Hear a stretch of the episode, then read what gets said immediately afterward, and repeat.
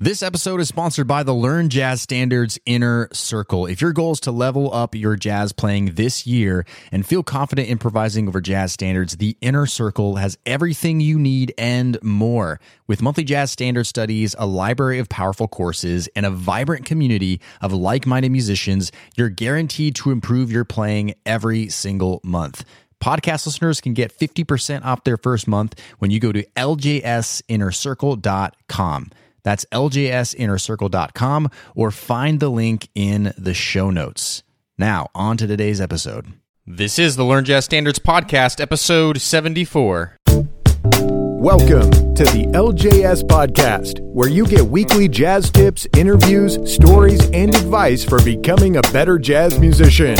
And now, your host. He's a jazz musician, author, and entrepreneur, Brent Vaartstra.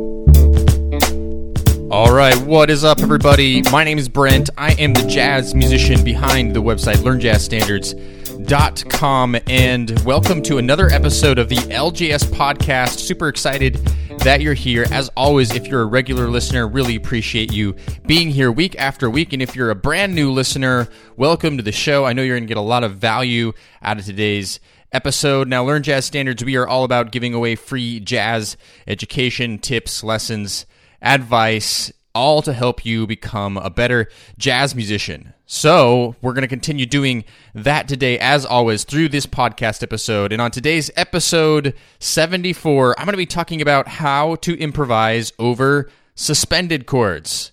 Yeah, those pesky chords that you see show up from time to time, and you're like, what do I do over top of those chords?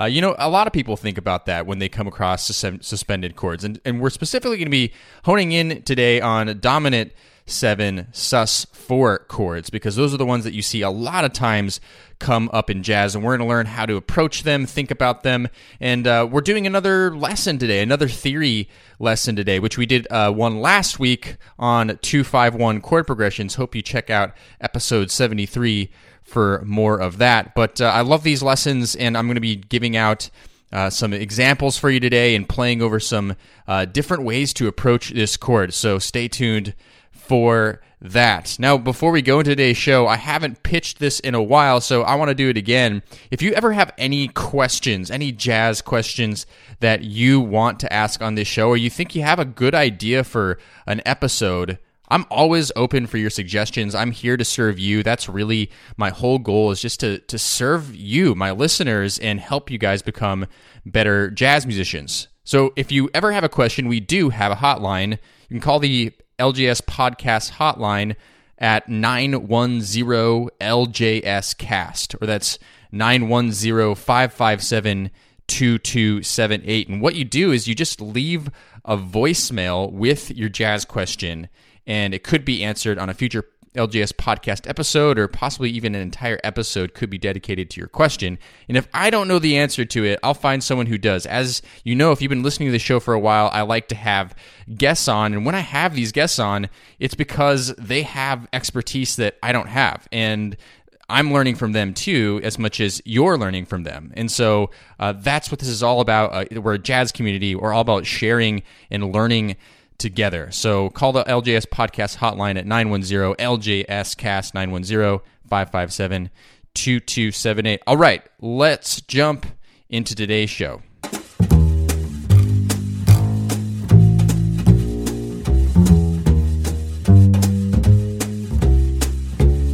I forgot to mention that by the time this episode comes out, I'm probably laying on a beach soaking in the sun in Greece. I'm on a little bit of a vacation right now, taking a little bit of R&R, much needed. So um, me and my wife are out visiting her family in Greece, and uh, so I, I, hope you're having a good summer too. Uh, I, I, certainly have needed this vacation, so um, I'm really excited though to get back and continue doing even more. But for right now, let's jump into this lesson, which is all about improvising over suspended chords. So we're going to be going over the dominant seven sus four chord. Now, sus four chords can play many different roles you can hear them oftentimes in a diatonic situation like a 2-5-1 where the 5 chord is a dominant 7 sus 4 chord which gives us this suspended sound. Now that suspended is that fourth that's being added to the chord. It leaves this sense of of unresolved tension, this suspended sound that usually will be resolved from the five chord to the one chord. But it also can play a, a part in modal harmony. Like if you think about Maiden Voyage, Herbie Hancock's tune, it's a bunch of suspend, suspended chords kind of used in a modal sense, not necessarily a diatonic sense. Uh, other songs like Freedom Jazz Dance by McCoy Tyner is a great example of of really just kind of like hanging out on mostly one suspended chord and improvising over top of that. And then you also have songs like Freddie Hubbard's Red Clay, which just has a lot of different suspended chords mixed in throughout. So I think it's really important for me to note that whenever anybody ever asks me a question like, how do I play over a dominant seventh chord? Like, what do I play? How do I approach it? My question always is first, well, what context is that chord in? What chord came before it? What chord is it going to, right? Because that's ultimately going to inform you how you should improvise over top of that chord. But that aside, I think it's really uh, important and can be really helpful to be able to analyze a chord individually and discover what notes you can play over top of that. And that's what this lesson is going to be all about. And so I'm going to really go into the theory about it. Now, before I go into talking about the theory and how we can approach playing over top of dominant 7 sus 4 chords, I really want to quickly say a word about theory and what place it does play in the role of a jazz improviser. You know, as I've always preached on our blog and on this podcast, if you've been hanging out with us for a while, I always preach learning jazz language by ear, going to the recordings, listening to the music, internalizing it. That's the first and foremost, most important thing you can do. But jazz theory, music theory in general, has a role to play in an improviser's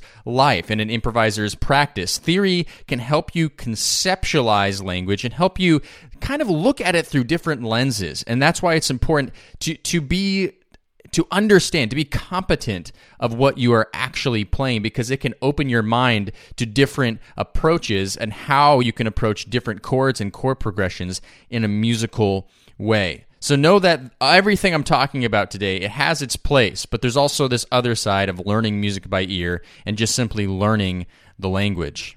Now let's start first things first. I have my guitar out, which is my primary instrument, and let's hear what a dominant 7 sus 4 chord sounds like.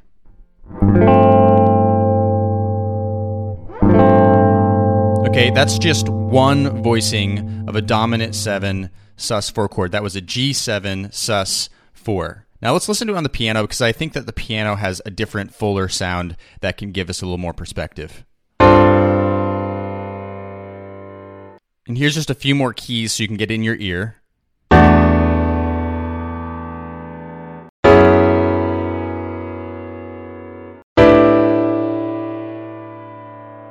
All right, now for those who are not familiar with how to build these dominant 7 sus 4 chords, I want to go over that really quickly. You can find, by the way, all this at the show notes at learnjazzstandards.com forward slash episode 7 4.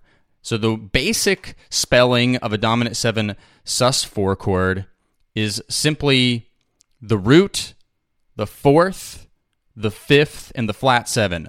Basically, the third of the chord is being replaced by the fourth. So in the key of G, I'm going to relate everything to the key center of C. So I'm thinking about G as the 5 chord uh, as it compares to a C major 7.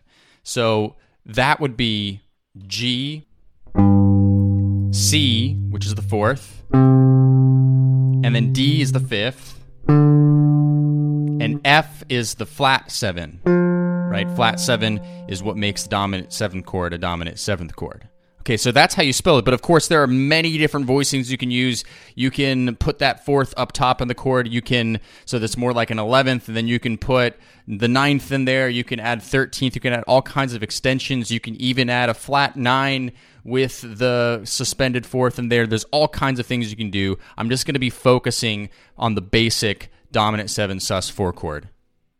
There's also many different ways to think about improvising over top of this chord, and there are many different trains of thought. I'm just going to go over with you my different approaches and, and kind of go over some scale, some chord scale theory that you can consider. Now, the first most basic way, before I kind of go into a system of thought that I have about this chord, the most basic way is to treat this chord just like a regular dominant seventh chord with a little bit of a different train of thought. So I would just say, think about Mixolydian. Now, Mixolydian, if you listen to episode 73, I talked a little bit more about what the modes are if you don't know what those are already. But essentially, you can think of a mixolydian as you're starting uh, the C major scale. In this case, we're, we're, we're doing a G7, so we're the, starting the C major scale on the fifth tone, which would be G, right? So we're doing a G7 chord. So you're basically starting the C major scale on the G and ending on the G. So it sounds like this. Right? And now if you have that G7 sus4,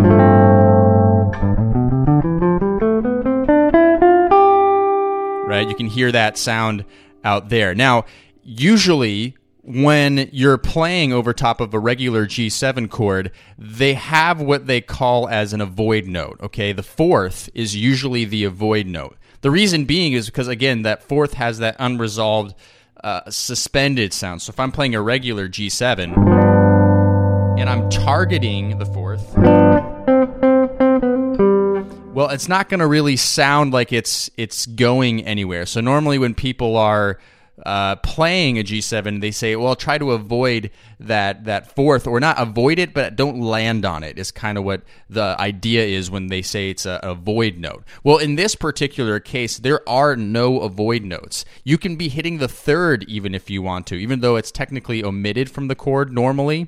You can be hitting that third, and you can be definitely targeting that fourth to really draw out that suspended sound. Okay, so that's the most basic way. That's really not difficult. It's the easiest way to think about that chord. But I want to go into a different kind of system of thought, and I want to essentially think about this G7 sus4 chord as it relates to the 2 minor chord. Now, again, what is a 251 chord progression, the key of C? Well, it's D minor 7, it's G7, and it's C major 7. So if we're kind of thinking about it in that context, doesn't matter whether it's in that actual situation you're playing that chord or if it's a modal situation, you can still think about playing off of the minor chord because if you think about it, a G suspended chord is a lot like a D minor 7 chord. I'll prove it to you really quick. What's the fifth of G7? It's D. What's the flat 7 of G7? It's F. Now those are actually the two first the first two notes in a D minor 7 chord. That's the root and the flat 3. Now what's the fifth of a D minor 7th chord? It's A, right? Now what is A as it res- relates to the G7 chord, the G7 sus chord? Well, it's the ninth. And is the ninth okay to play in that chord? Oh, absolutely. In fact, it's often included in a voicing like that. And what do you think the flat 7 of D minor 7 is? Well, it's a C. And what does C, how does C relate to the G7 sus 4? Well, it's the fourth. That's the one. That's the that's the big note in question there. So, that's a G7 sus 4 and this is a D minor 7 chord. I mean, these chords are so similar that you could even just see on a lead sheet on a piece of sheet music D minor seven slash G, and that's essentially like saying it's a G7 sus four chord, right? Especially if you're seeing it in a two five one situation, it's it's really the exact same thing. So when I'm thinking about this G7 sus four and what scale I could play over top of it, I go straight to Dorian because Dorian, the Dorian mode, which again is like the C major scale, starting it on the second tone of the scale and ending on the scale. So starting it on D and ending it on D sounds like this. Okay? You can play that over top of that sus chord. It's going to work perfectly fine. Now, we don't want to play the natural minor because the natural minor will have that B flat note in it, which is basically like the sharp nine of G, and we don't really want that because that's not the sound we're going for.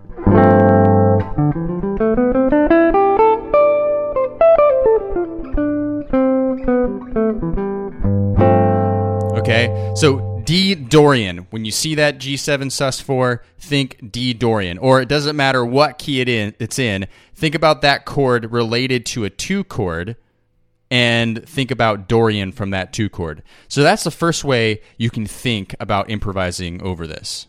Now, still thinking about that D minor 7, we can simplify it by just making it a D minor pentatonic scale. Now, a lot of people know the minor pentatonic scale, they're very familiar with it. Sounds like this.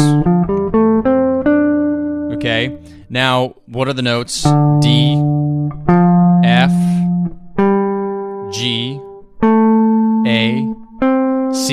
Now, if you're paying attention from earlier, those are all notes that are in the G7 sus4 chord. So is this going to work? Yeah, it's definitely going to work. So I'll try to play around a little bit on it.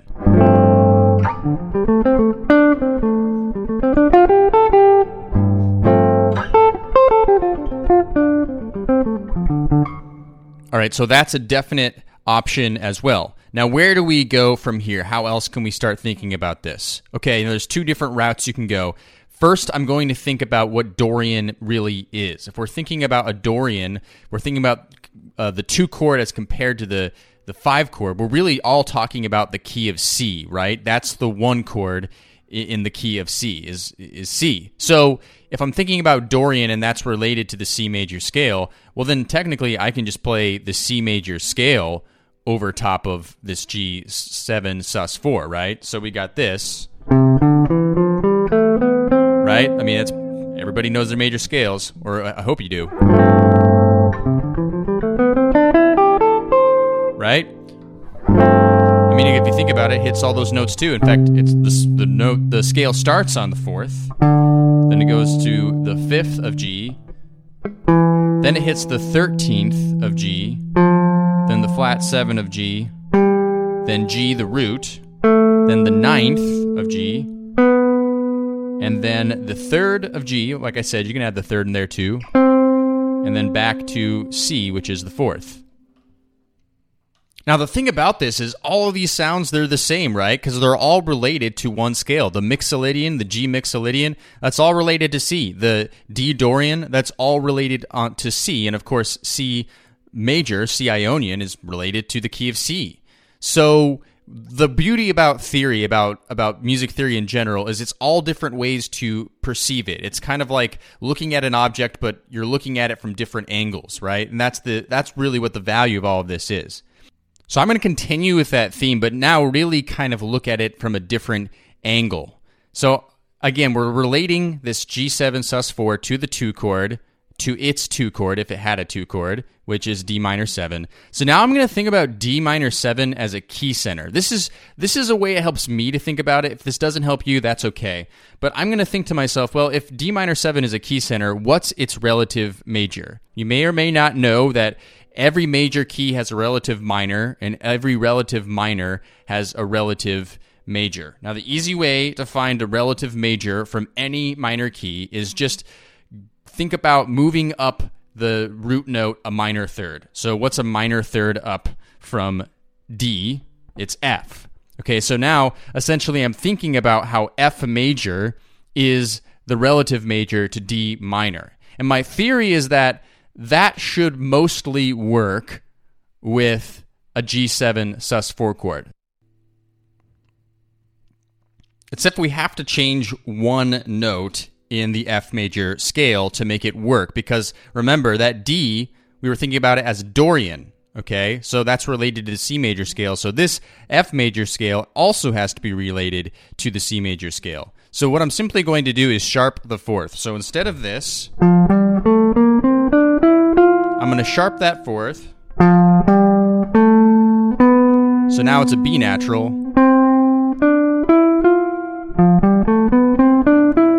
Now, really, what is this? Again, I just related this from the key center of D, thinking about as the relative major, but really, this is an F Lydian, an F Lydian mode, which is related to the C major scale. So essentially, it's like starting the C major scale on the fourth tone, which is F. So you have F Lydian.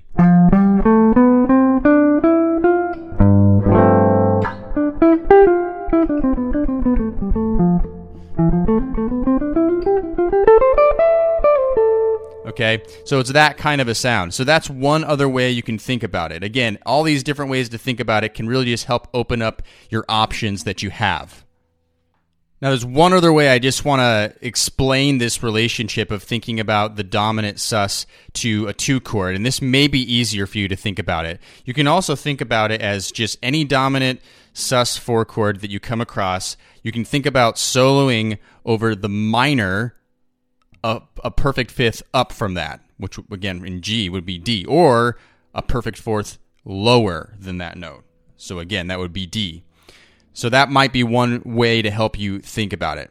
Now, there's one last way I want you to think about improvising because, you know, again, scales, uh, they're kind of like pitch collections. They give you an idea of what notes you can play. And yes, you can play the arpeggios to any of these over top of that, and that could help you more outline and skeleton things, and you can fill in the blanks. You can add chromaticism, anything you want that you normally would or could do in improvising. But one way to also think about it is with triads.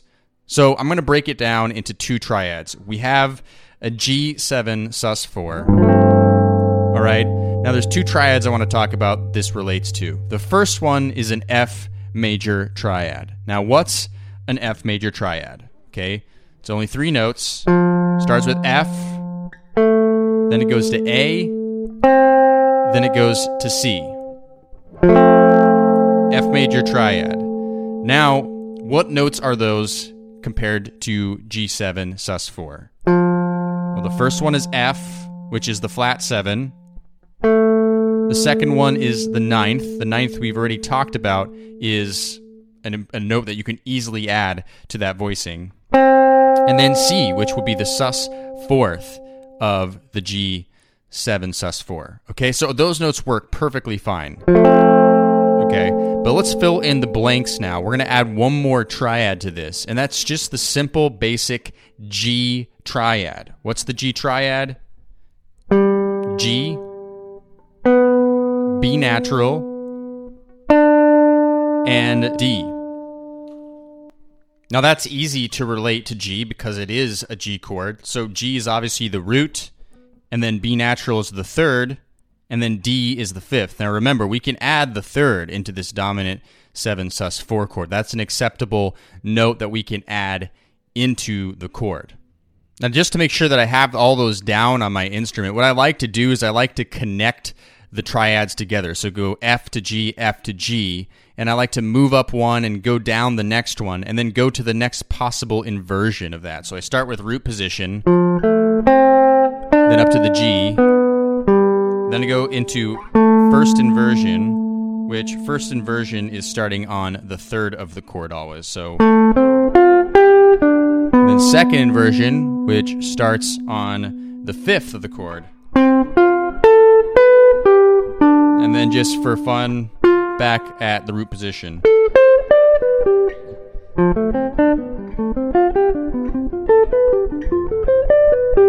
Right, that just kind of ensures that I got those triads uh, on my instrument down pat. So, I mean, you can hear those sounds come out.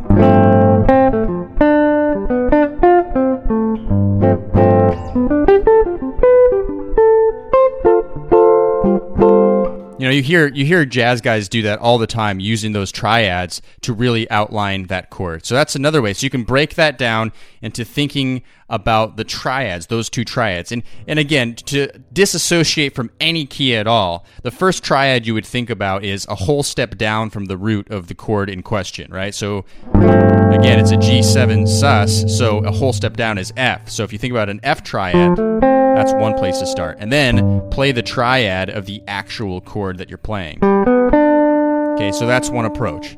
Now, I want to just play a backing track right now of a sus chord just going on and on and on. And what I'm going to try to do, I'm going to improvise a little bit over this chord, and I'm just going to think about all the things that I've just talked about, the different ways of thinking about this, the different ways of, of thinking about with the Dorian, thinking about the F Lydian, thinking about the C major, thinking about Mixolydian, and thinking about the, the D minor pentatonic. Um, what else am I missing? Oh, and then the triads, of course, the F triad and the G triad. Now, if you can hear me doing these things, um, that would actually not be what I would call a, a, a good thing necessarily, because with all this, we want to make it musical, right? We don't. We want to be thinking about making melodies. The theory is just a tool to actually make melodies and conceptualize this stuff. We don't want to be sounding like we're playing scales. We don't want to be sounding like we're blatantly playing different things. So I'm going to try my best not to give it all away for you. But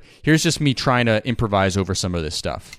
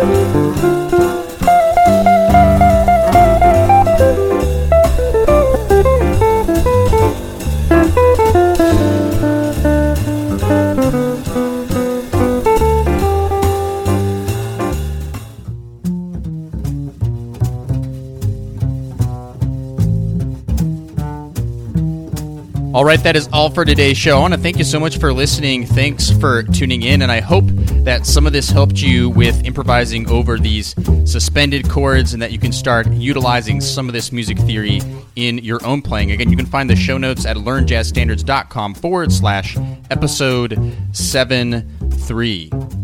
Now, if you got any value at today's podcast episode, a really easy and free way to help us out and give back is to go to iTunes and leave us a rating and a review. That helps other people find the show, and we would greatly appreciate you taking the time to do that. Now, if you got any value also from all this other stuff that I've been talking about today, you can get a lot more information from our ebook called Zero to Improv, which is an ebook that teaches you how to become a great jazz improviser from the ground up. You can learn more about that ebook at www.zerotoimprov.com.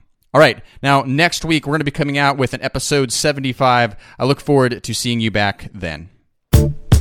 Thanks for listening to the LJS Podcast, brought to you by LearnJazzStandards.com. Subscribe to the series on iTunes, and don't forget to join our jazz community at LearnJazzStandards.com forward slash newsletter.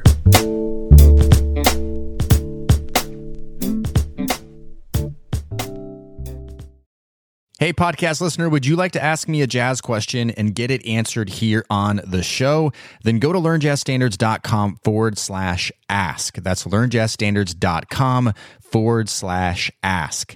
I look forward to hearing your question and answering it on a future podcast episode. LearnJazzStandards.com forward slash ask or find the link in today's show notes.